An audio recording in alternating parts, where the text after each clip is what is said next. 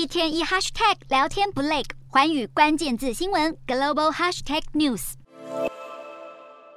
在滴滴答答的大雨中，缅甸仰光的监狱外头聚集数百位民众，希望能看见自己的亲人获得释放。缅甸在十七号宣布大特赦。黄色巴士内搭载的就是重获自由的囚犯。缅甸这次一口气特赦将近六千人，当中还包括前英国大使鲍曼以及日本记者久保田彻。久保田彻今年七月在仰光的抗议活动中遭到逮捕，并且被重判十年徒刑。澳洲经济学家杜内尔也在获释名单中，而他正是遭到军方羁押的缅甸前实质领袖翁山苏基的前顾问。缅甸在去年二月爆发政变后，杜内尔就遭到逮捕，还被以违反政府机密法判刑三年。澳洲外长黄英贤推文表示，对与杜内尔相关的报道表示欢迎。缅甸军方自从发动政变取得权力后，国家就陷入动荡，异议人士遭到血腥镇压，数以千计人因此入狱，而且有数十名外籍人士。被逮捕，军方这一次罕见递出橄榄枝，声称政府是为了纪念缅甸国庆日而批准特赦，但释放的人数之多，也代表缅甸囚禁的人数有多多。